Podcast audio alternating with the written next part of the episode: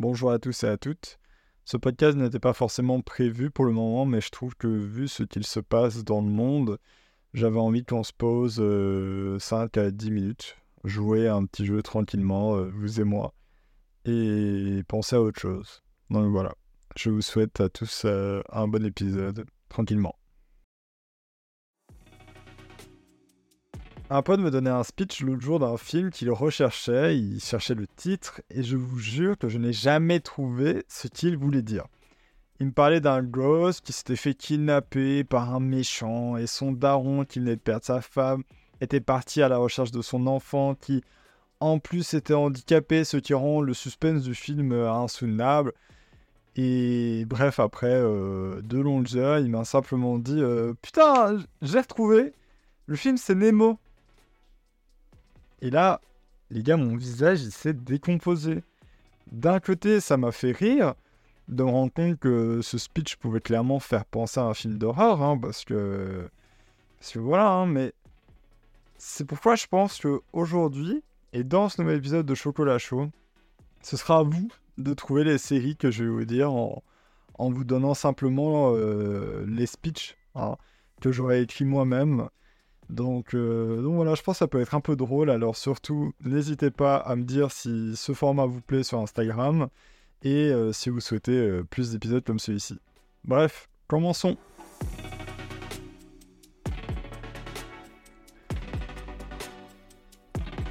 Alors, la première série. C'est simple, je vous lis le speech et les réponses, je vous les donne à la fin.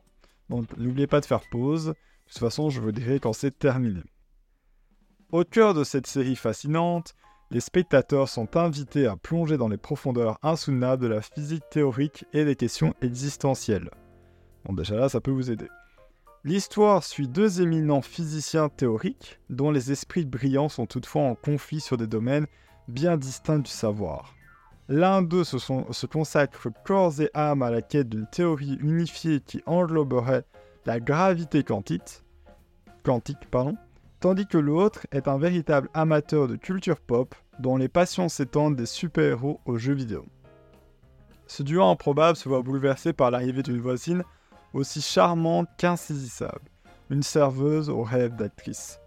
L'intrigue originale mélange avec brio les théories scientifiques les plus abstraites aux réalités sociales les plus terre-à-terre, créant ainsi une œuvre qui transcende les conventions de la comédie de situation.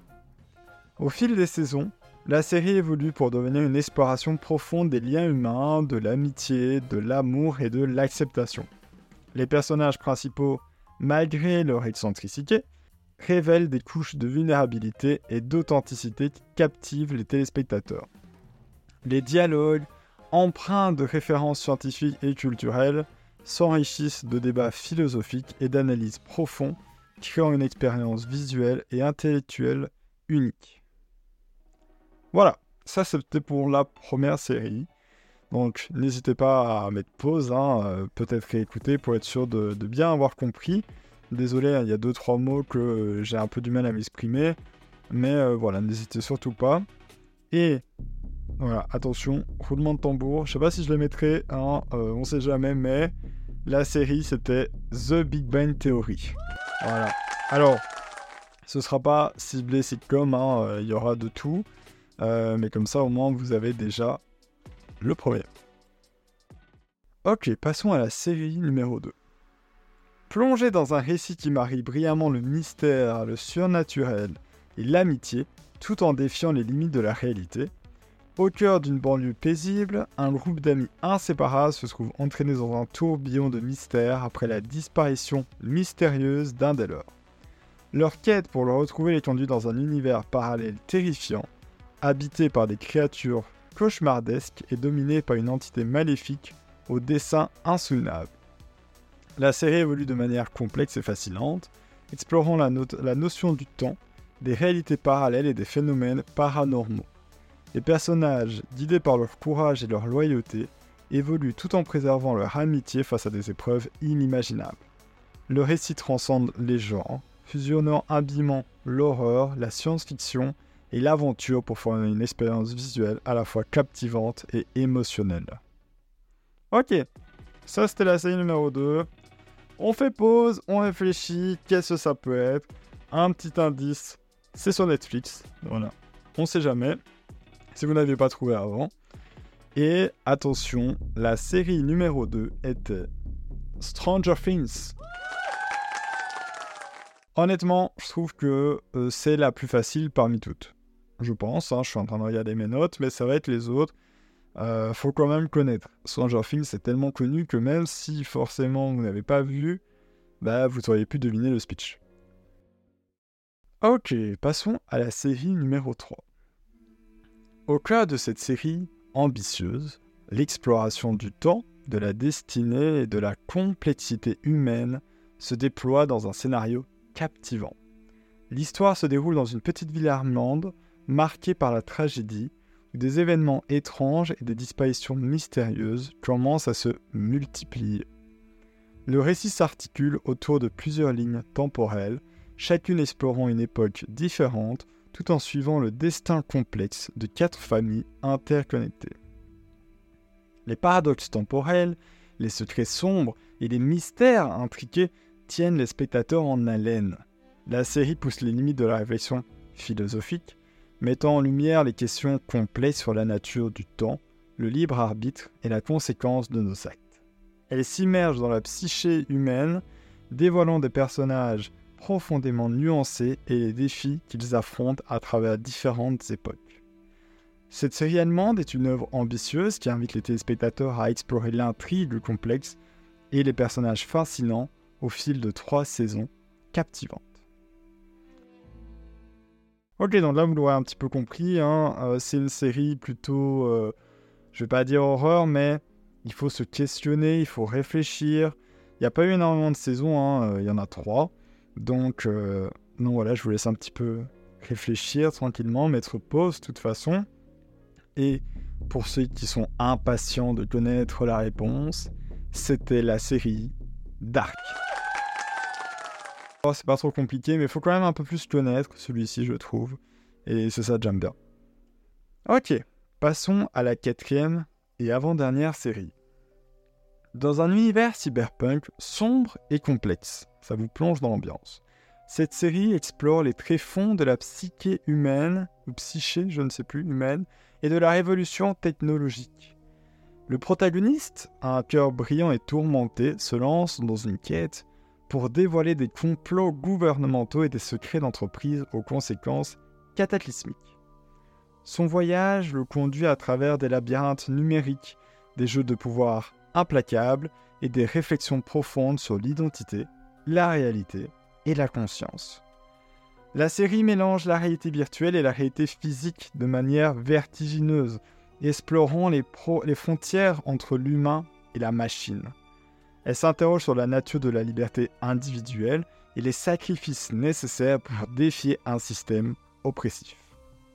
Le récit est parsemé de rebondissements complexes et de dilemmes moraux qui poussent les protagonistes et les téléspectateurs à remettre en question la réalité telle qu'elle est perçue.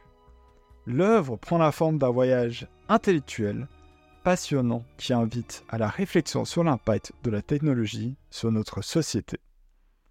Voilà, ça c'était la série numéro 4. Donc voilà, hein, n'oubliez pas, pause, on réfléchit.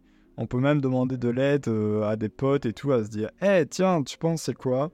Euh, Cette série est un peu plus ancienne, je pense. Euh, moi, je l'ai vu en tout cas quand j'étais assez jeune. pas que je suis vieux maintenant, mais voilà.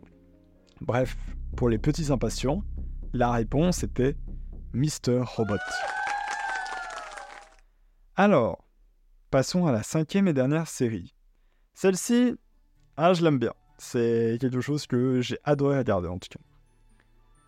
Au sein d'un univers rayonnant d'ingéniosité, cette série transcende les frontières de l'enfance et de la créativité. Le récit suit deux jeunes esprits curieux, frères inséparables, qui, à chaque journée d'été, s'adonnent à la créativité d'univers extraordinaire. Bon là, quelques-uns l'auront. Leur inventivité déborde, débordante pardon, les pousse à concevoir des inventions invraisemblables, à ériger des structures délirantes à partir de l'aventure spatiale ou à interagir avec des créatures fantastiques. Tout cela en évitant avec acharnement d'être pris en flagrant délit par un membre de leur famille proche. Bon, ça c'est entre vrai et faux parce qu'ils ne le font pas exprès. Les épisodes de cette série intègrent habilement des éléments comiques, une pince d'absurdité, une pincée d'absurdité et des réflexions plus profondes sur l'imagination, l'amitié et la créativité. Les aventures des deux jeunes protagonistes, empreintes de leur esprit inventif, offrent une expérience divertissante, mais aussi une réflexion sur le pouvoir des rêves, de l'exploration et de la découverte.